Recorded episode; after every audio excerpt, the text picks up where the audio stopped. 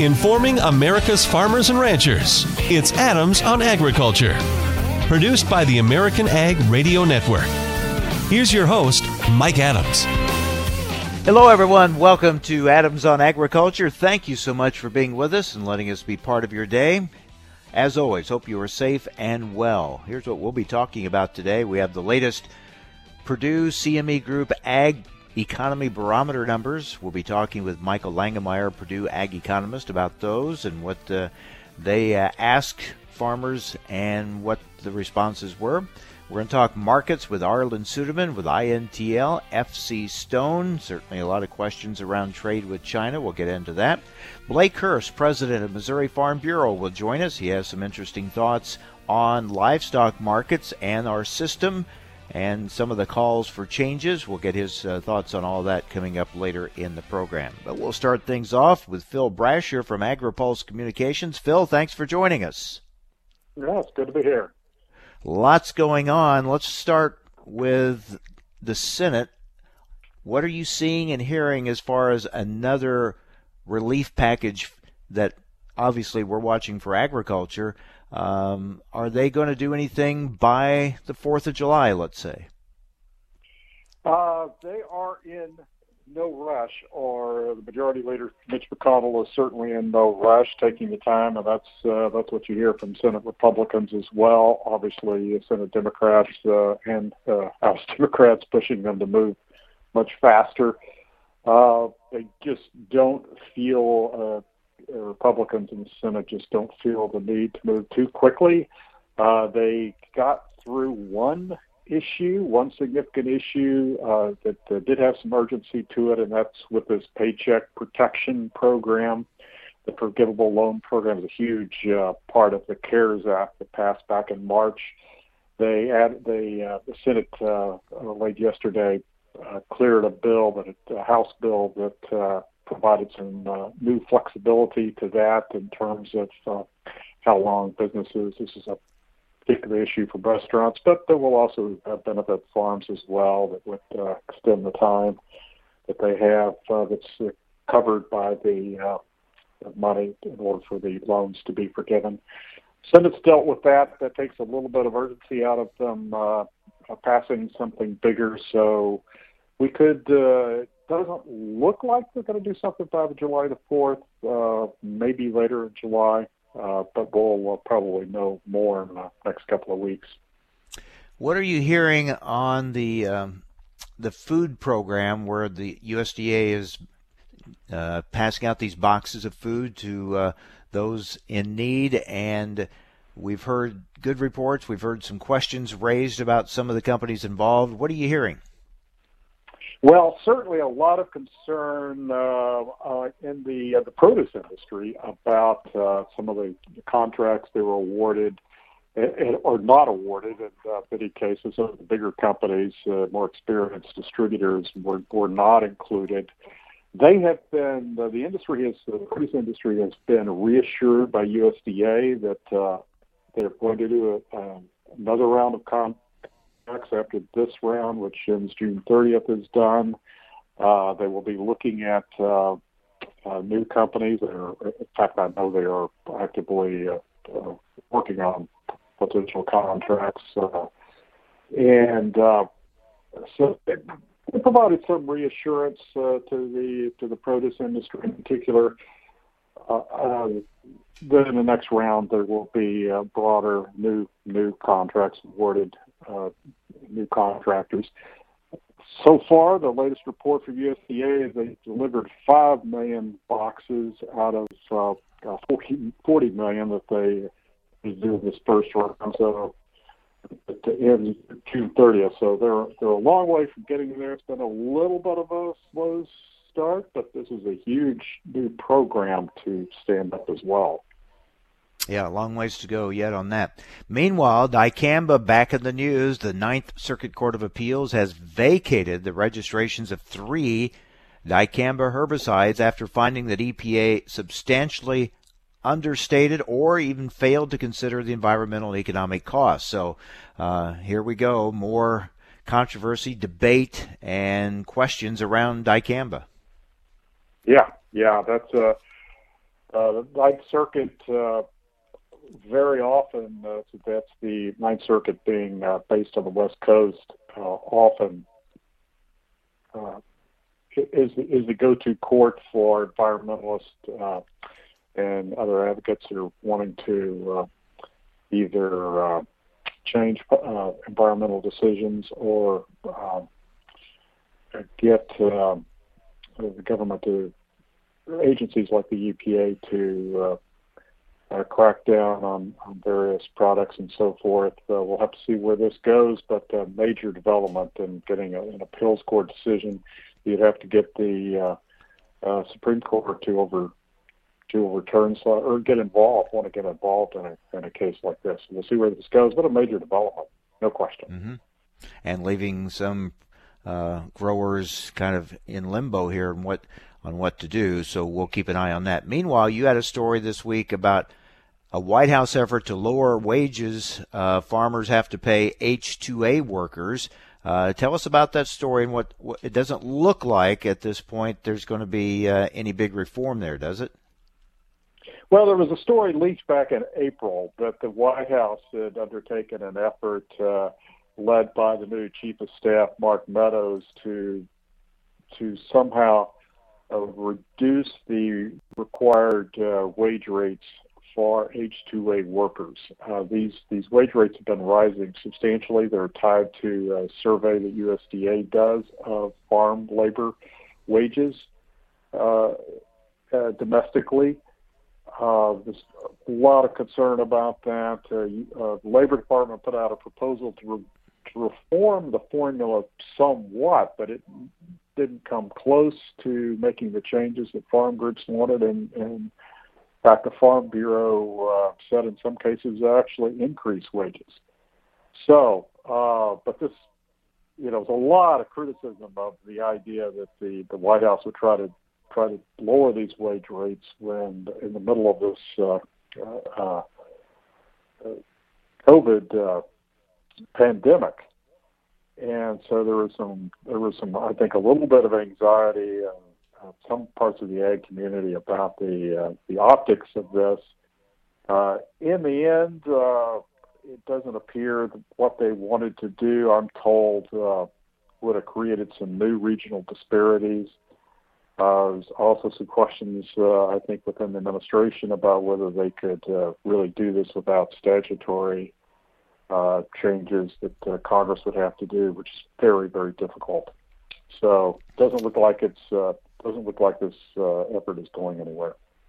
All right, Phil, lots going on. Thanks uh, for the report and the update. Stay well. We'll talk again soon. Yeah, great to be here. Yeah, thank you. Phil Brasher with AgriPulse Communications. All right, we have the latest numbers from the Purdue CME Group Ag Economy Barometer.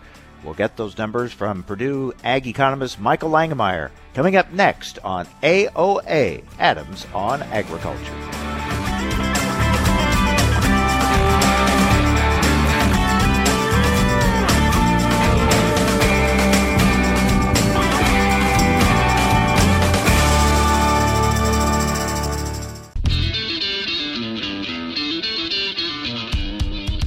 Information America's farmers and ranchers need to know. Adams on Agriculture. Now, back to Mike Adams. Well, farmer sentiment actually improved a bit in May, according to the latest numbers from the Purdue CME Group Ag Economy Barometer. Here to tell us about them, Michael Langemeier, Purdue Ag Economist. Michael, thanks for joining us. So, a little bit of a bounce back. Yes, definitely. And uh, as you know, in January and February, with the index was at all-time highs, uh, close to 170. Dropped down significantly in March to 121. Uh, hit a hit a bottom, uh, certainly for the last few years of 96 in April, and then it bounced back to 103 in May. So some slight improvement in May, and the slight improvement in May was both to the two sub indices. Uh, the index of the current conditions increased about 10 points, and the index of future expectations increased about five points. And so, uh, one of the things that was happening while we were making phone calls uh, this time around is there was was an announcement. Uh, the details weren't all known, but there was an announcement related to the, the payments related to the CARES Act.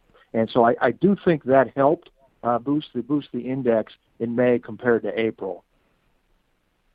Yeah, so you had the CARES Act, as you mentioned. You also had planting season going on, which for many, not all, but for many, it was certainly better this year than last year. Yes, I think planting season went much smoother than last year, thank goodness. Uh, and, and it is interesting to, to note uh, the May index is about identical to what the May May 2019 index was, and so that just tells you how how pessimistic people were last May uh, because of all the planning difficulties and the price hadn't adjusted yet to the planning difficulties and so on. So I think that, that's kind of interesting that the index this month is very similar to the index last May. What about COVID 19's impact on agriculture and upon farmers' attitudes uh, towards uh, their business operations moving forward? Yes, we've been asking uh, two or three questions related to COVID 19 on the uh, during the last three months. Uh, one of the questions uh, is related to the impact of COVID 19 on farm profitability, and 71%, which is very consistent, you know, each time we've asked this during each of the last three months, approximately 70% are fairly or very worried. And then we follow that up with a question related, what is your number one concern regarding COVID-19? And uh, the, the two largest responses are market access and financial concerns. And so certainly uh, the financial concerns, worried about working capital at the end of the year is a concern, but also there's quite a bit of concerns related to market access. Now we've left that wide open uh, and so market access could mean different things to, depending on who you're you're talking to. But I, I interpret that to mean uh, you know market access uh, related to to livestock. Uh, obviously, the the packing plant uh, packing plants have not been at capacity either in the hog side or the cattle side, so that's been a concern. Uh, but also uh, the fact that uh, the uh, the ethanol plants haven't been operating at capacity is also a market access issue and is very important to com- corn prices, obviously. And so I think both of those uh, both of those items are, are uh, very much concern uh, to producers. In addition to the the fact that they're worried about their finances at the end of the year. Yeah, the ethanol industry impacts uh, so many different uh, areas, uh, so many different segments of agriculture. You know, with your marketing corn or or buying for livestock feed, certainly rural economies. So, what did they say specifically? Their their concerns about the future of the ethanol industry. Yeah, there was there was a, a, a overwhelming percentage of the individuals uh, were worried about uh, the future of the ethanol industry. In fact, uh, 80% approximately were somewhat or very concerned about the future viability of the U.S. ethanol industry. And as you indicated, that just points to uh, how many people depend on that industry. You know, it's not just corn producers.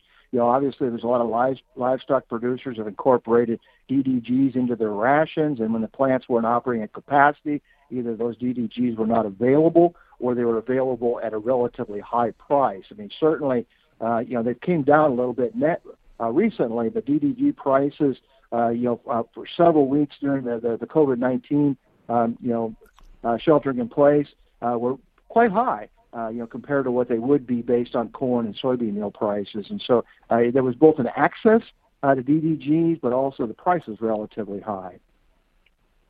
We're talking with the Purdue ag economist Michael Langemeier about the latest numbers in the Purdue CME Group Ag Economy Barometer. What did they have to say when you ask about cash rents and what they will be seeking from uh, their landlords? Yeah, with the with the with the financial returns expected to be relatively low compared to the last two or three years, uh, we we decided to ask a question uh, related to renegotiation renegotiation of cash rents. This would be cash rents for 2021. Uh, in a lot of places across the Corn Belt and Plains, those cash rents are negotiated in the fall uh, for the next year. And and so the first question we asked is is do you cash rent farmland? 70% of the people surveyed uh, rented rented farmland or cash rented farmland. Uh, you know, we didn't ask about share leases. And then of those folks, two thirds said they were not going to renegotiate the leases, which was a little bit surprising to me. Uh, but it just tells you how difficult it is uh, to try to negotiate those those cash rents downward. Big question always: How confident are farmers in their financial situation moving forward when it comes to making big purchases, large investments, machinery, buildings, things like that?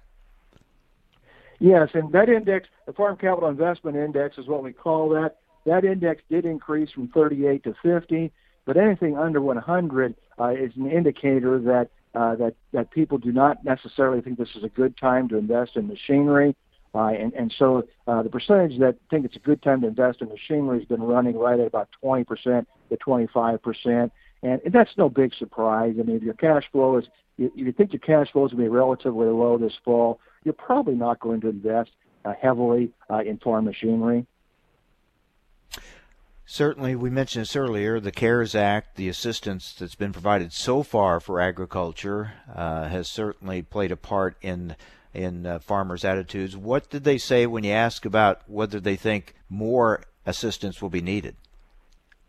Not surprisingly, I, I don't think anyway. Two thirds of the people surveyed indicated they thought more, uh, you know, government uh, payments were going to be needed uh, to shore up cash flows. Uh, and, and again, we were doing this survey while the while the CARES Act was being rolled out, or at least being announced. And so, and so, I, I interpret that as meaning that that's not going to be quite enough uh, in, in their mind. Uh, and, and and so, you know, overwhelming uh, majority thought uh, that, that we'd ha- we'd have higher government payments later. You know, have some government payments later this year.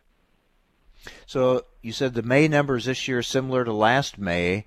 What about looking ahead to uh, next month when you release June, uh, the June report, uh, the numbers?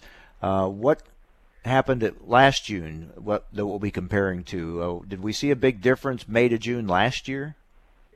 Yeah, it jumped in June, but but I, I don't necessarily think we're going to see as big a jump uh, from this May to to to June this year. Last year, uh, you know, we had all the planting difficulties in May, and, and and more people were able to get that crop in in early June for corn, and then late June for soybeans, and so the index did jump from about a one 100 to 125 uh, last year. Uh, I, I think I don't think the, the index is necessarily going to decline in June, but I, I expect it to be relatively flat. Uh, you know, something something around that 105 to 110, maybe slightly higher than the May index this year. And, and the reason for that is, unless we see an announcement of, of more government payments or or an increase in, in, in corn or soybean meal prices or livestock prices, there's nothing to suggest uh, that that index would increase dramatically has to be difficult for you as you try to ask questions that that are current with what's going on when things are changing not only daily but by the hour in, in a big way. Yeah, it's it's really difficult, and one of the things we've done is we've tried to reduce the time between when we, we ask the uh, when we call people up uh, and get the survey responses and the release date. Uh, we used to have another week uh, in, in, that between those two periods. We've tried to reduce that um, because of this. Yeah, because otherwise, in some cases, the way things are happening now, uh, things could change quite a bit from the time you take that survey to the time they come out, right? Yes, and, and one of the things that, that gives us confidence that the, you know that the sentiment doesn't doesn't jump too willy nilly, uh, if you will, or is too volatile to what's happening in the current situation. You know, we ask some questions consistently, month after month, and and the results are, are quite consistent uh, with the movement in the index. For example, we ask questions related to land values, and those seem to move in tandem, uh, you know, with right. the with the ag, ag economy barometer index, and so it gives us confidence that you know the, the, the sentiment is, is not too volatile. Always interesting to see those numbers each month. Michael, thanks for being with us. We'll talk again next month. You bet. Look forward to it. Purdue Ag economist Michael Langemeier. Up next, we'll talk markets with Arlan Suderman with INTL FC Stone. Stay with us. You're listening to AOA.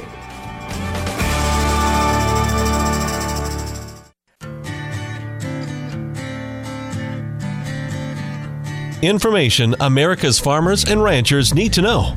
Adams on Agriculture. Now back to Mike Adams.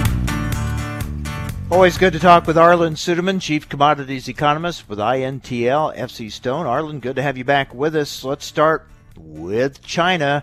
All these questions are they buying? Have they stopped buying? Uh, what's the latest?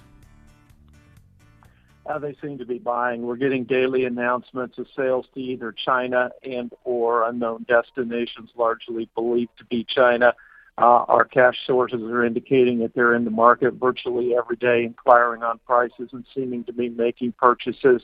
The the rumor had been that they had uh, were preparing to make a very large purchase at the end of last week.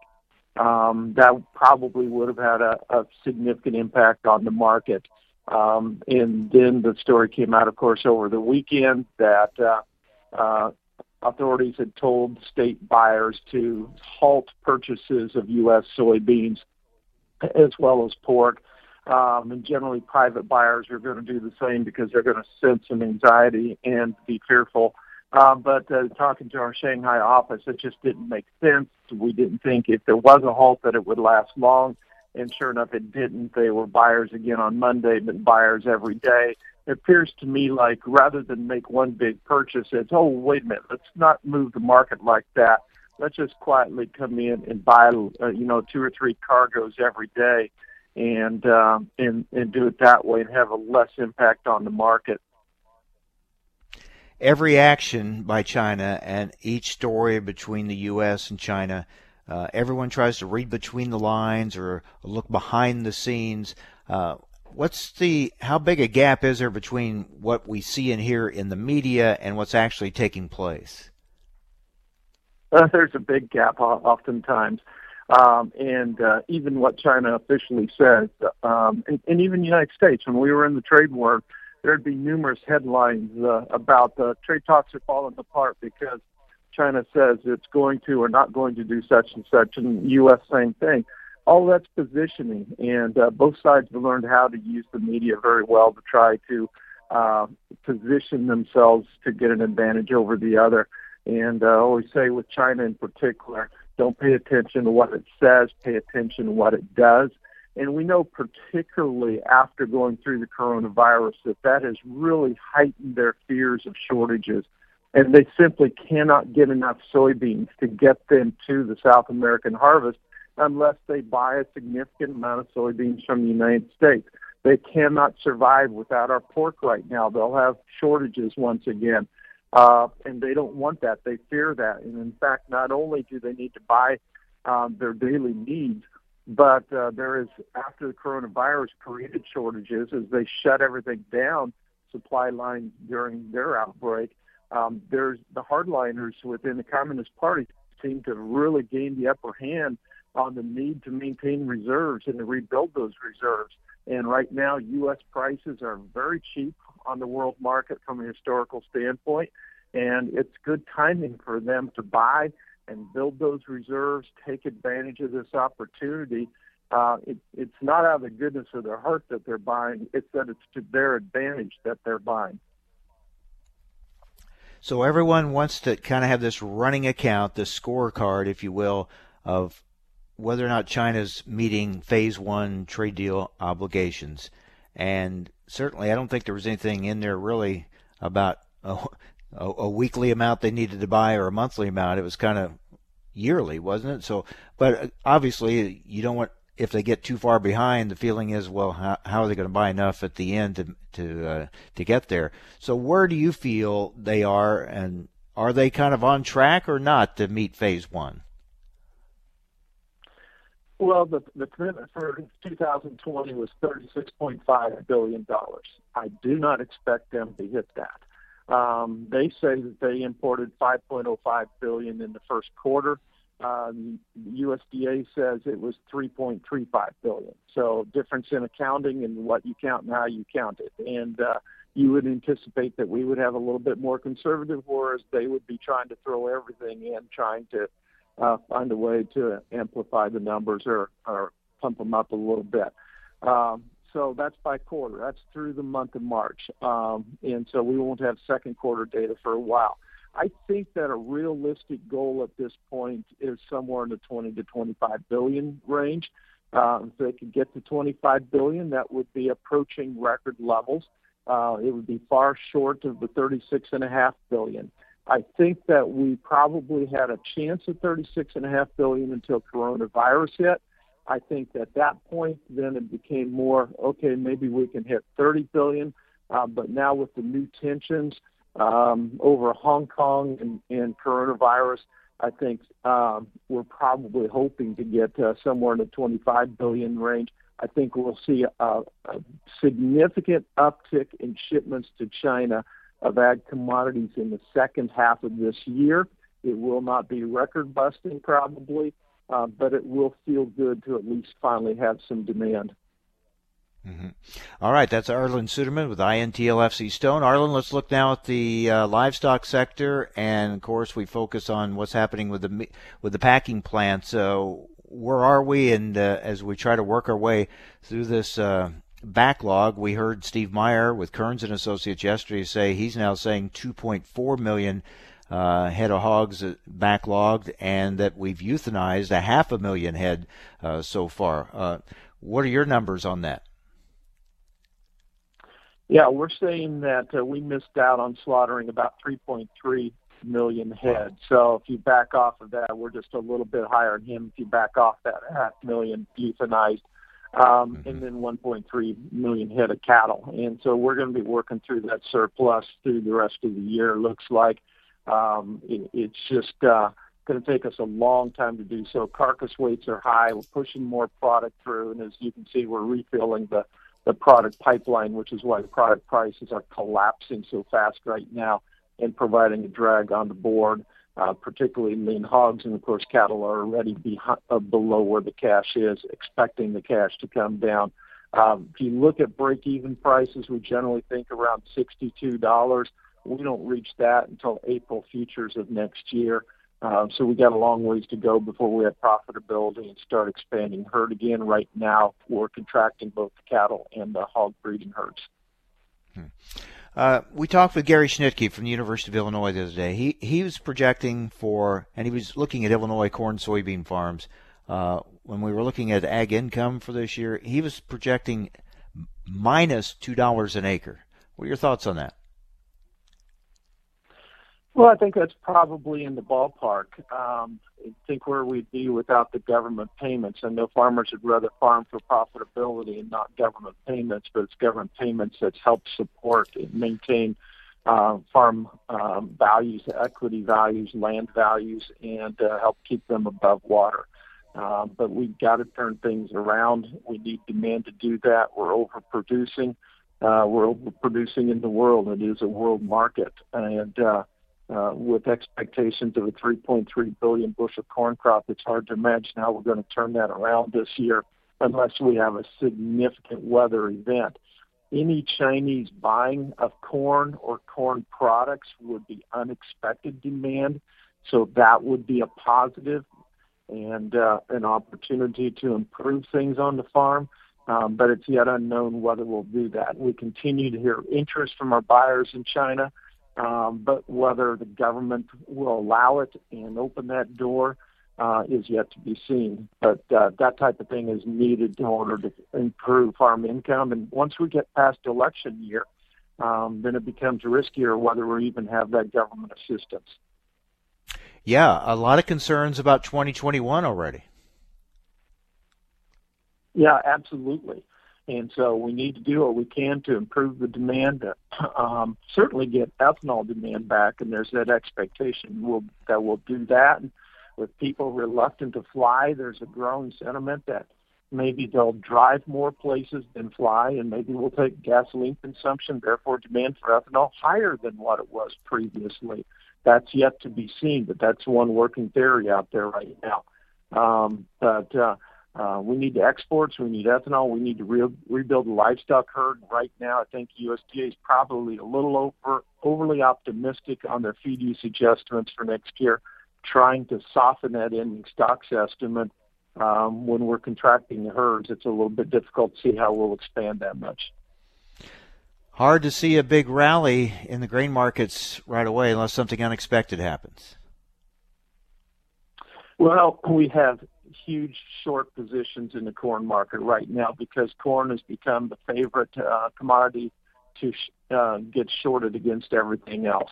Uh, so if something would happen to scare those shorts out, we could certainly see a rally occur. Uh, you would anticipate if that's going to happen, it would happen sometime in uh, June or July, probably the first part of July as we look ahead at the pollination period in the forecast. Will it happen? We don't know. Uh, but it would probably take a significant event with that big of projected ending stocks to really get a meaningful rally. All right, Arlan, as always, good to talk with you. Thanks for your thoughts and perspectives. We'll talk again soon. Thank you, Mike.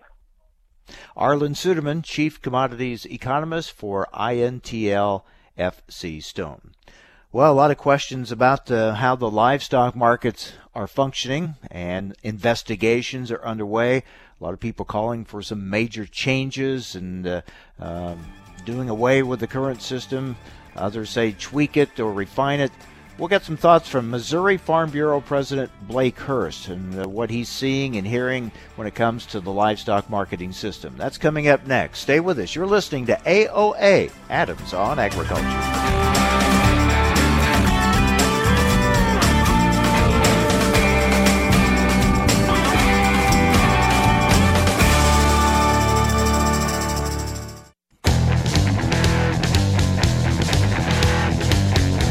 Information America's farmers and ranchers need to know. Adams on Agriculture. Now, back to Mike Adams.